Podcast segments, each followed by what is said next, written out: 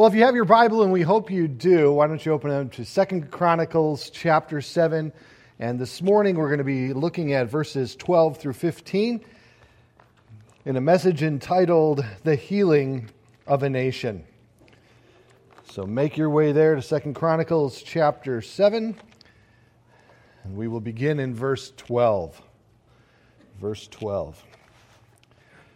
Then the Lord appeared to Solomon by night and said to him, I have heard your prayer and have chosen this place for myself as a house of sacrifice. And when I shut up heaven and there is no rain, or command the locust to devour the land, or send pestilence amongst my people, if my people who are called by my name will humble themselves and pray and seek my face and turn from their wicked ways, then I will hear from heaven and will forgive their sin and heal their land. Now my eyes will be open and my ears attentive to prayer made in this place. Well, the big question of 2021, is, are the best days of America behind us, or are they still yet future? For many, they have resided themselves to a position of complete and utter despair. That the America that we once knew no longer exists. But with God, all things are possible. And with God, there's always reason to be optimistic. But that being said, apart from God, I don't believe that there is any hope for the United States of America. Today, we see many aspects of our nation going in the wrong direction. I don't have to make a strong argument to prove that to you. A nation that once championed the position of freedom of religion, today appears to have taken the position of freedom from religion. We have removed God from almost every aspect of our public gatherings, from our schools, sporting events, public places, and workplaces. There is a move in our nation to revise our history even further than it's already been revised. In fact, even changing the date of the birth of our nation from 1776 to 1619.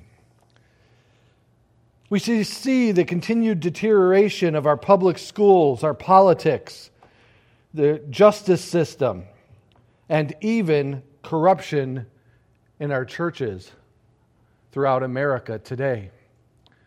No longer can we trust the media that we relied on so much to tell us the truth and to keep our political servants, and that's what they should be, in a position of accountability. Just on Twitter yesterday, in fact, I saw two tweets that it was very difficult for me to read. The first of the two tweets was this.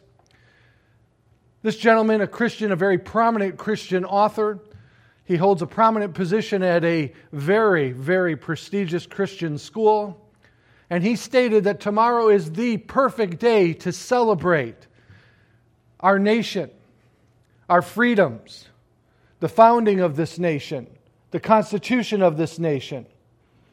And then he skipped a couple lines in his tweet and then concluded with this, as long as it is after church and not in church. Separating again the church's role within our nation's existence.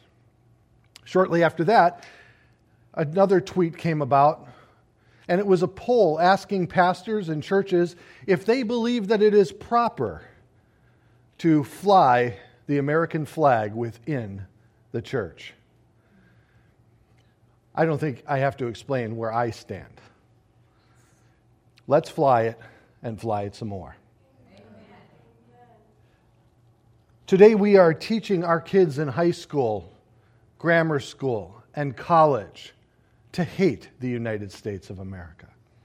I am perplexed when I hear the understanding that these students have of our nation being, propagated by professors who really hate our country in and of itself. We are not a perfect nation. We are not a perfect nation because we are not perfect people, right? We all agree with that. Our nation has a lot of room for improvement. But I can't think of any other nation in the world that I would want to live. Amen. And I am so thankful that God put us here in the United States of America. We need a lot of attention, and we need to improve in a lot of areas, but that improvement is not going to come by the abandonment of God. It's going to come by the embracing of God. Amen. And with all that is happening, people are in a state of confusion like I have personally never seen before in my life. They don't know who to believe or what to believe anymore, leaving them in a position of vulnerability. In that position of vulnerability, they can be, as the Bible would put it, tossed to and fro by every idea that comes down the line. Because we don't know anymore. We don't understand why the people who established this nation in the manner in which they did, why they did it. It's been so obscured. They don't understand the relationship between Christianity and the founding fathers of the United States of America. And because they don't understand these things, they don't understand the initial intent of the Constitution. They don't understand the direction that the United States has gone, has been a result of the fruitfulness of God within this nation. The incredible things that we have done in and through this nation. I'm fascinated by our space academy, NASA. I'm just absolutely fascinated by it. I love when I go to Florida hitting NASA every time we go down there. But we put a man on the moon. We did great things. Look at how personal computers developed by individuals that were given the opportunity to do so. Look at the technological advancements that we've made in so many areas of science because of the freedoms in which we enjoy. The art that we have rendered, the music that we have produced. America has produced some of the best electric guitar players in the world. All right? And we're going to close with Jimi Hendrix' Star Spangled Banner today because I feel it's appropriate. Let's be honest. It's incredible what has happened in and through this nation that is only 245 years old. Do you know that there are chapter divides in the Bible that are longer in time than the existence of the United States of America? Between the Old and New Testament, there are 400 years. America still hasn't reached that point. And yet, so many things have been accomplished. Let's talk about the incredible churches that we have had throughout history. Let's talk about the incredible missions that we sent out throughout the entire world. God has done great things through the United States of America. Oh, and we have had our problems, and we have made bad decisions, and we definitely have room to improve in many areas. But again, is there any other nation in the world that you would prefer to live in? Today I want to talk about the healing of a nation, because we are on the precipice of going in one of two directions. Either we're going to continue to slide down the slide that we are on and end up in a position under the weight of God's judgment, or we are going to allow God to work in His church like never before. The United States of America most likely will never be conquered militarily. But like Rome, we will self-decay from within. The famous writer William Durant wrote a book entitled Caesar and Christ. And he had this observation about the fall of Rome, and I quote, "A great civilization is not conquered from without until it has first destroyed itself from within. The essential cause of Rome's decline lay in her people and in her moral failures. And that's what we see happening in the United States of America, the decay from within. Now, it would be easy to slip into a position of hopelessness and despair. It would be easy to weep over our nation's condition, and maybe we should do so in repentance and in prayer to God. But let me challenge you this morning by suggesting that I believe that it is possible that God is laying the greatest backdrop for the greatest work that He is yet going to do here in the United States of America. You see, with God, I can always be optimistic. I don't know which direction it is going to go, but with God, there's always the possibility of a great work that lie on the horizon. And I hope that to be true. We need to see a revival like never before here in the United States of America.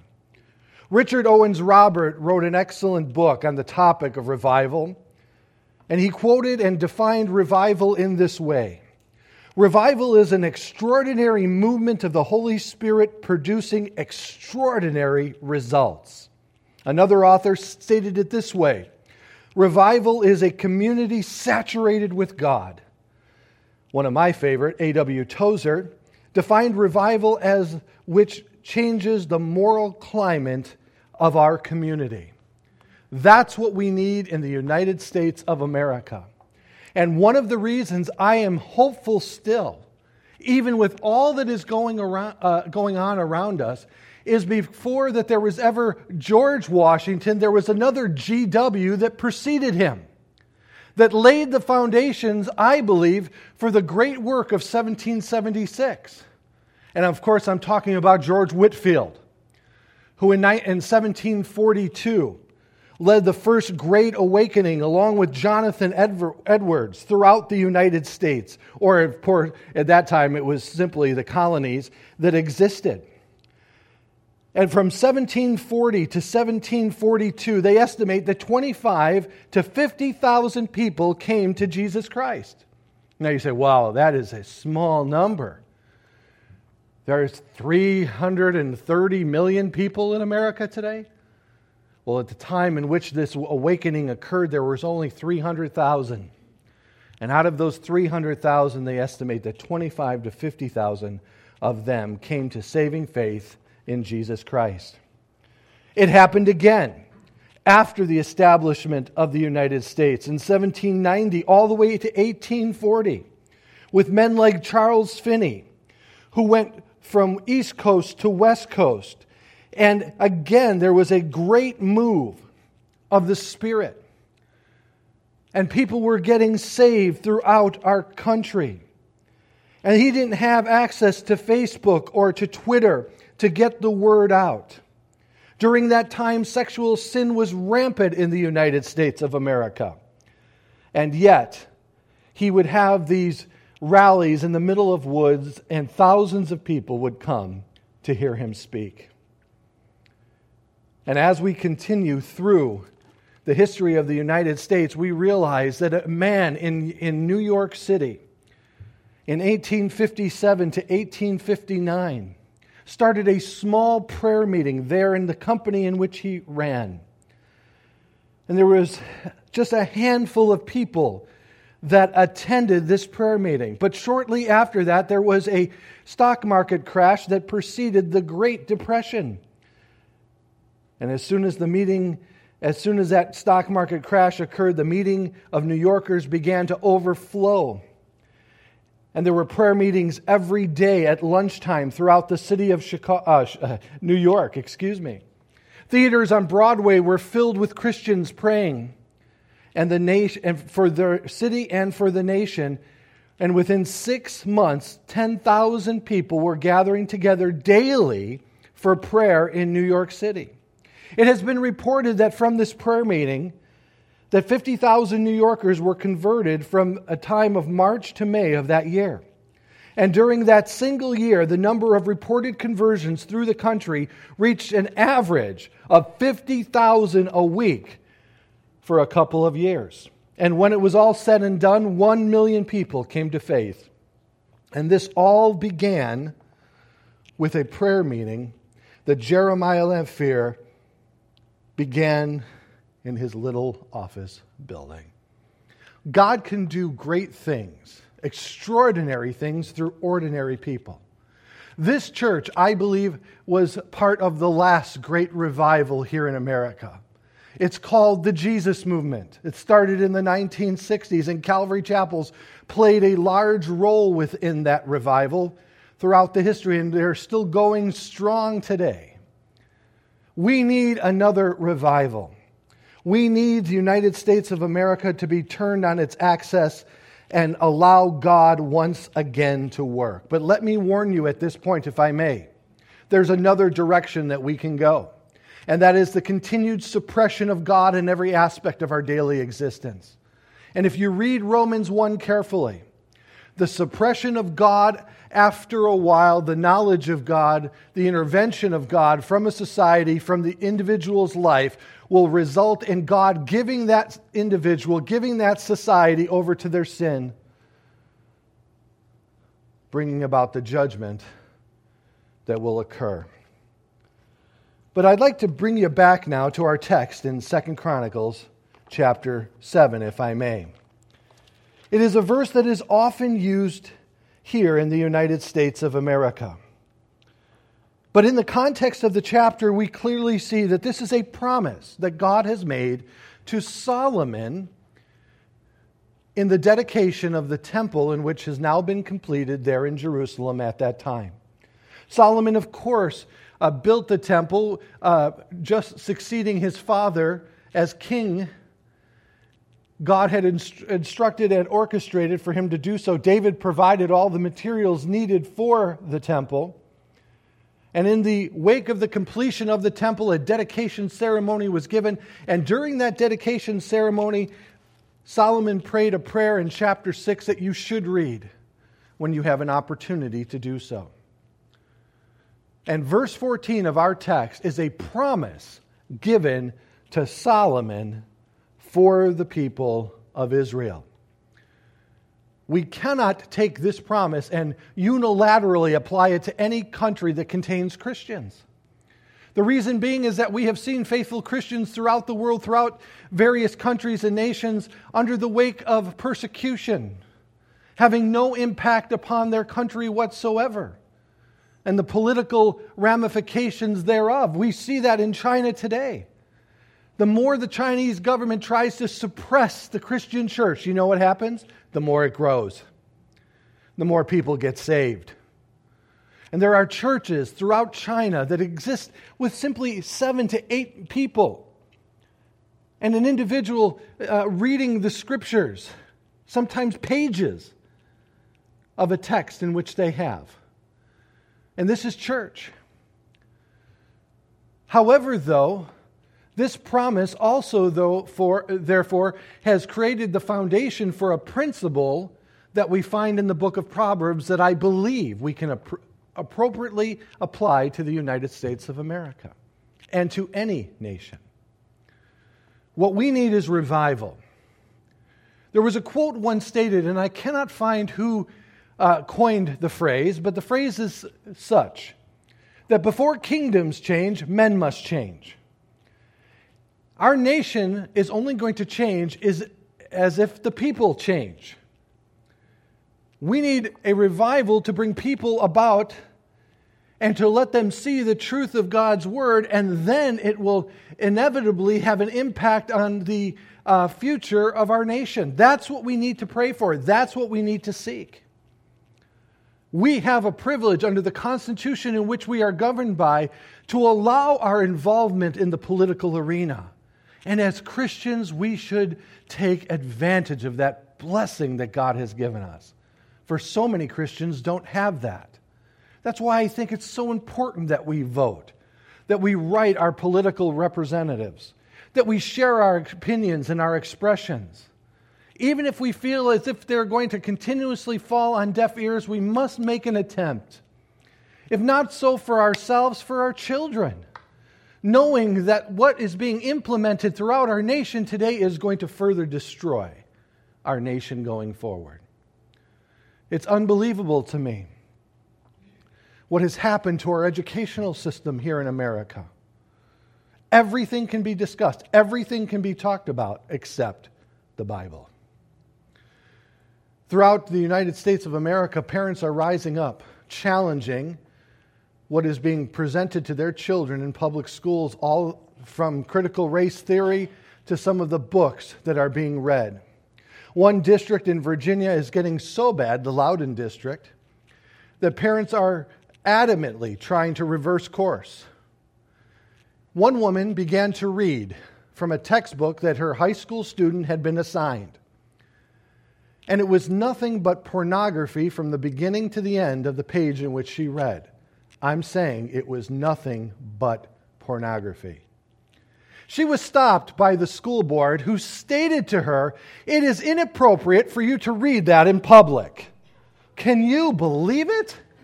So she asked the question, the natural question, if it's inappropriate for me to read in public, why in the world is my daughter being subjected to it? There's no rationale anymore. We understand the agenda and the direction that things are going. And if we don't stand up, who will? Who will? But when we come to the promise made to Solomon here at this point, let us look at it together. It is clearly an answer to prayer. In verse 12, the Lord appeared to Solomon by night and said to him, "I have heard your prayer." So there's no argument that God here is answering Solomon's prayer. That prayer is found in chapter 6. "And I have myself chosen this place for myself as a house of sacrifice." So it is the temple in which Solomon had built there in Jerusalem. God is now accepting it as his own. And then he states something very interesting that begs for context to help us understand it. He says, "For when I shut up heaven, and there is no rain, and command the locusts to devour the land, and to send pestilence among my people." Why in the world would God ever think this is necessary? It's because God knew what was still yet going to be happen and occur in the future of his people. They were going to disobey his law. They were going to turn their back on him. They were going to go after other gods. They were going to do everything that he had told them not to do and suffer the consequences thereof. We have to understand that decisions that we make today affect the future of ourselves and of our nation. Today, our politicians want to make decisions that seem to appease everybody at the moment, knowing full well that they probably will be out of office when the full ramification of those decisions takes place here in the United States of America. We have seen pieces of legislation passed over and over and over again, dated with implementation dates that clearly are at points when that certain politician may or may not be in office any longer. That's not taking responsibility for the decisions in which you make. We as Christians have to understand that though we are not under the blessings and the curses of the Mosaic covenant any longer, the New Testament says that what we sow, we shall reap, right? That there are consequences to our actions. There are ramifications to our decisions. We need to be wise about the decisions that we make and the manner in which we implement those decisions within our life. I remember reading an article shortly after the first wave of stimulus checks were sent throughout the United States of America. And our government was concerned and upset. You know why? Because the majority of Americans put those stimulus checks in their savings. How dare they? Really? Maybe it's because we're exercising a little bit more wisdom than we see them exercising. Maybe we saw that the future wasn't as bright as they made it seem to be. As we're being told today that the inflation that we see in our nation is transitory. It's going to end. It's going to dissipate. Now remember, these are the same people in 2008 that told us that the stock market was just in a correction and it ended up in the Great Recession. Let's be honest. And by the way, the people who are implementing these new academic programs through our public school system are the same individuals that told us that Common Core was a good idea. How did that work out? Can we say train wreck? Okay? We need to take responsibility for the decisions in which we make. But then we come to verse 14. And he says to Solomon, now if my people, speaking of the Jewish people who are called by my name, will humble themselves and pray and seek my face, I will, and turn from their wickedness, I will hear them from heaven, and I will forgive their sins and heal their land. What sins is he referring to? Turn with me to chapter 6, if you will. It's not too far off. It's one chapter before. And notice with me, as Solomon is praying, and again, I'd encourage you to read this chapter on your own, but let's start in verse 22. Solomon is praying. And the whole idea of the prayer is asking God to inhabit the temple in which now has been completed on God's behalf. And then in verse 22, he begins a series of petitions, asking God specifically for his ear and his forgiveness.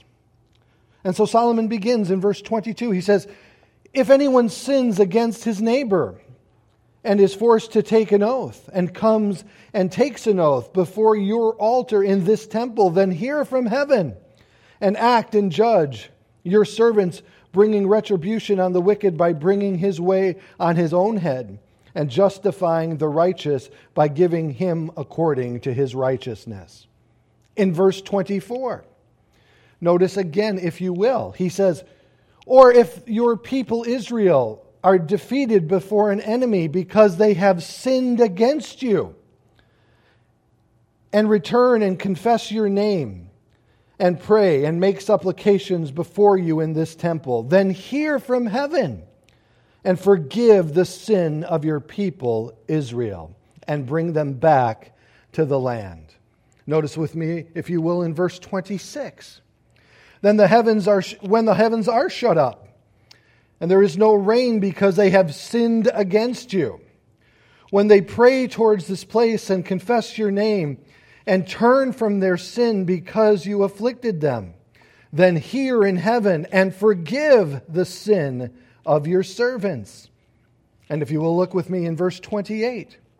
When there is famine in the land, pestilence, blight, or mildew, locusts or grasshoppers, when their enemies besiege them in the land of their cities, whatever plague or whatever sickness is there, whatever prayer, whatever supplication is made by anyone or by all your people, Israel, when each one knows his own burden and his own grief and spreads out his hand to this temple, then hear from heaven your dwelling place and forgive and give to everyone according to all his ways, whose heart you know, for you alone know the hearts of the sons of men, that they may fear you to walk in your ways as long as they live in the land which you gave to our fathers.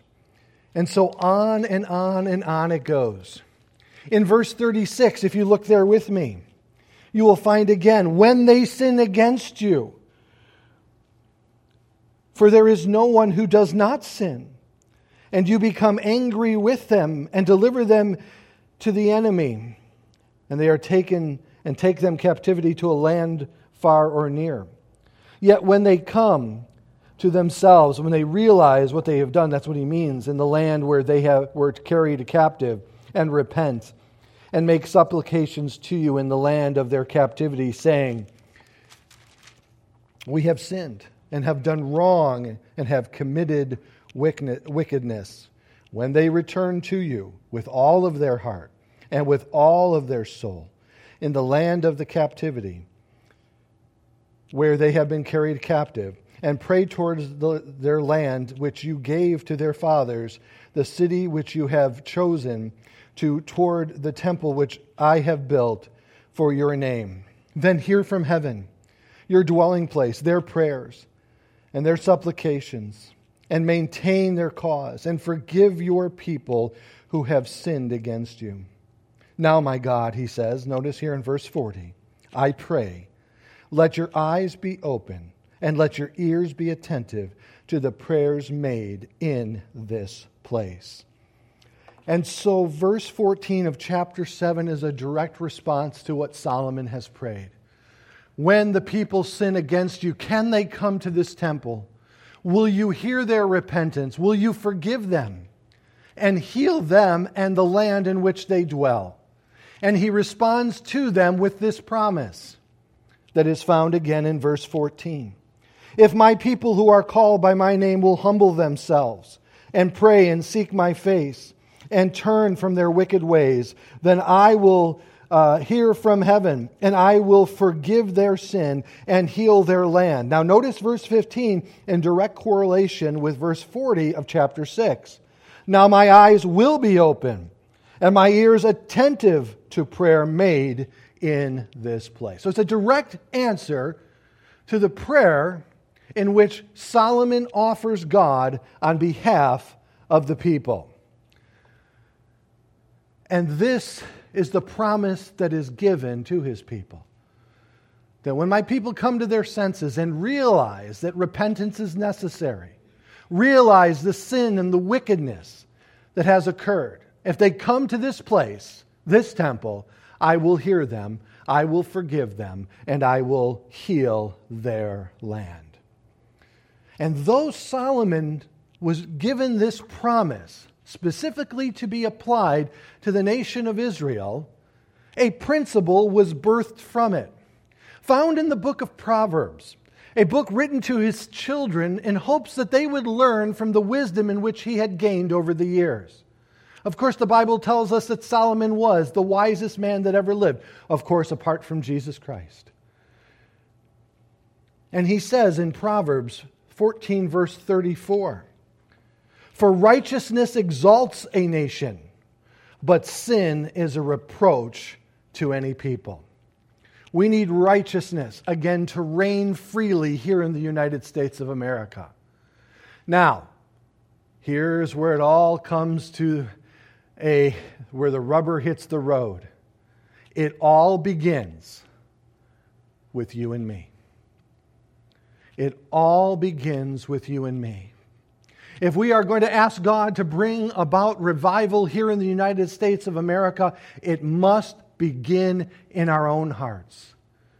We as Christians must allow God to open our hearts before us and show us to see, as David prayed, if there be any wicked way within us.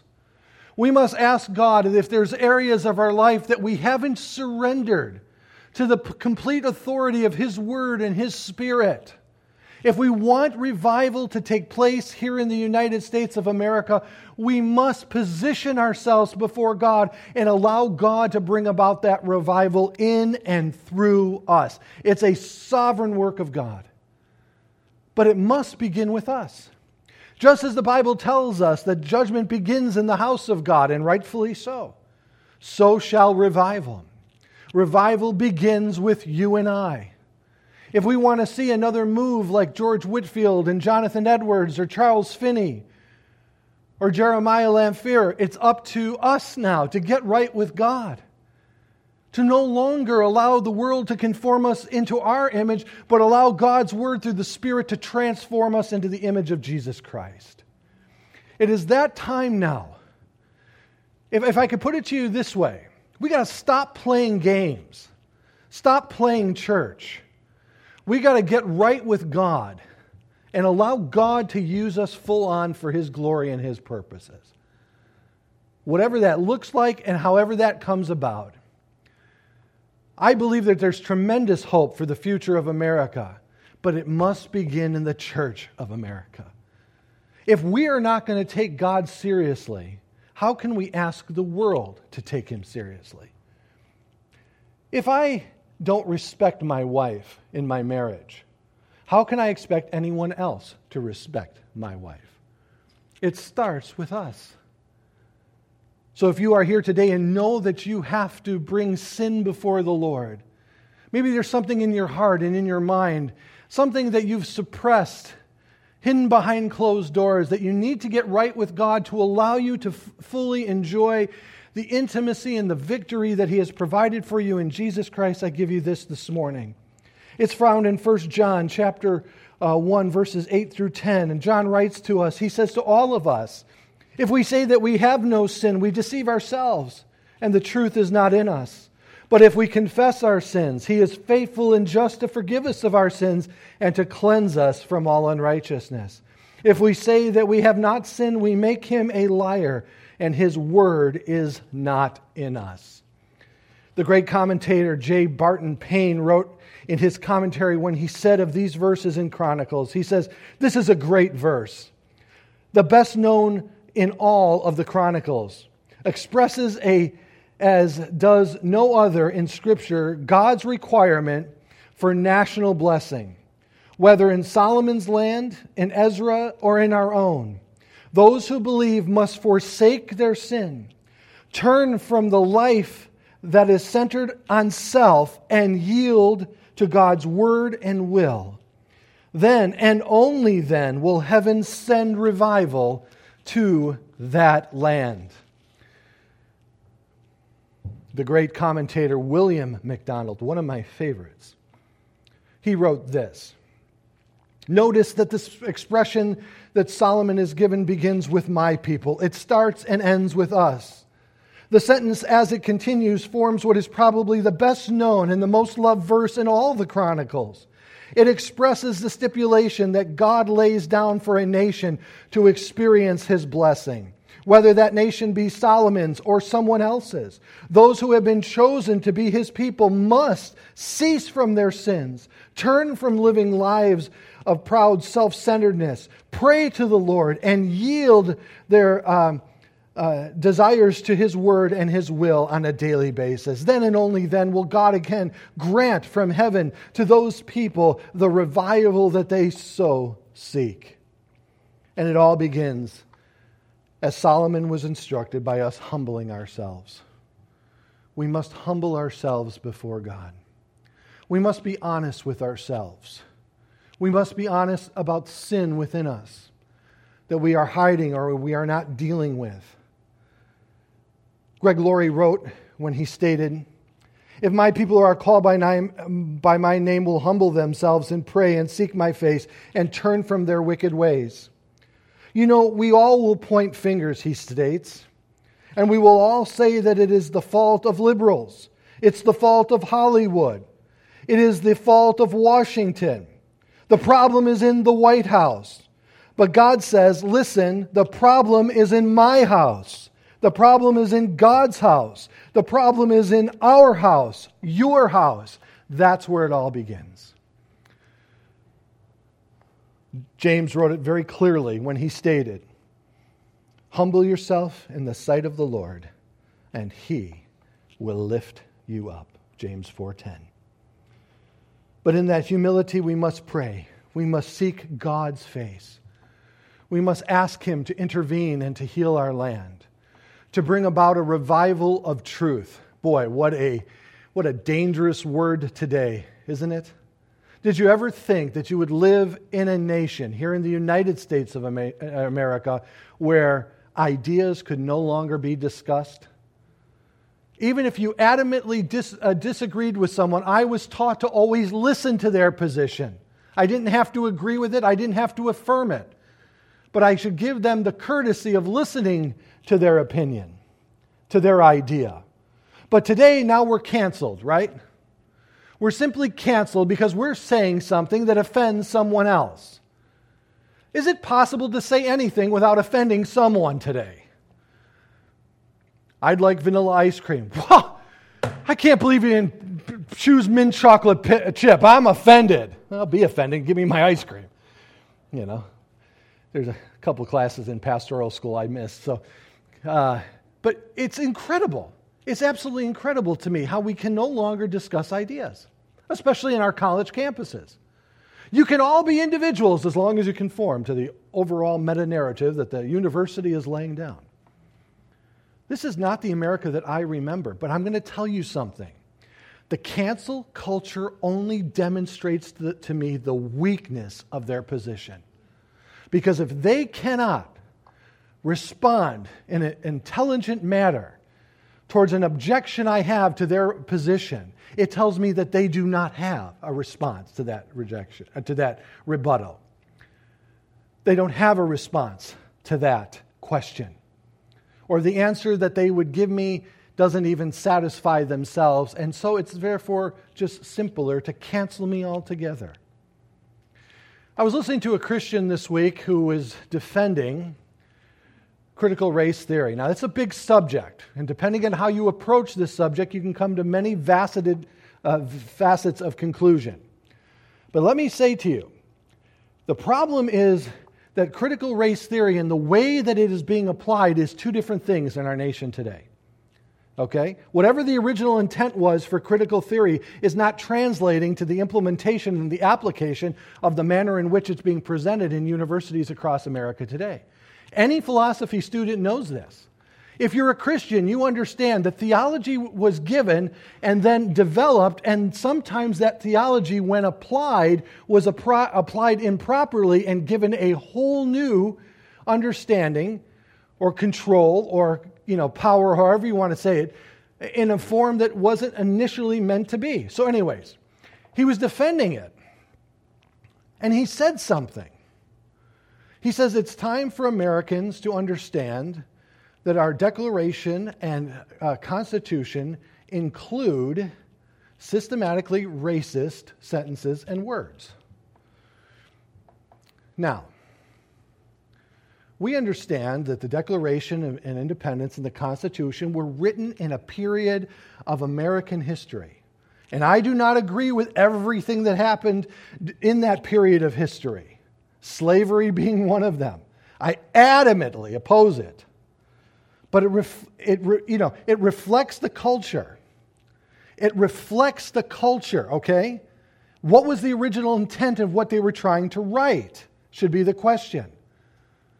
But if they're using this as an argument in dismantling the Constitution of the United States of America, how long is it going to be before they find that this book is ultimately systematically racist and should be canceled from our culture altogether? It happened to Dr. Seuss, for Pete's sakes.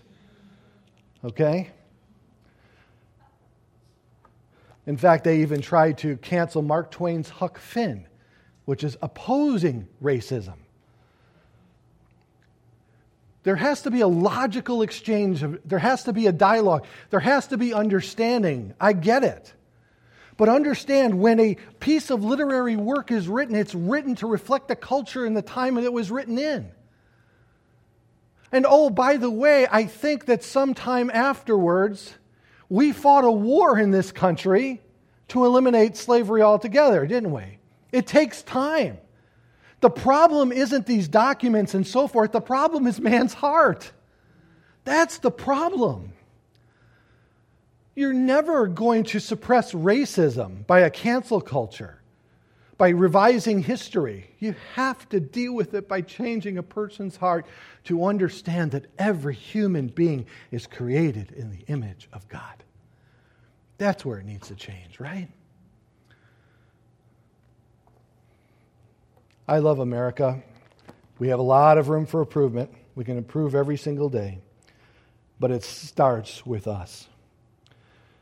And as we pray and seek His face, we then must turn from our wickedness. And God will look upon us and heal us. And that will begin the healing of our nation.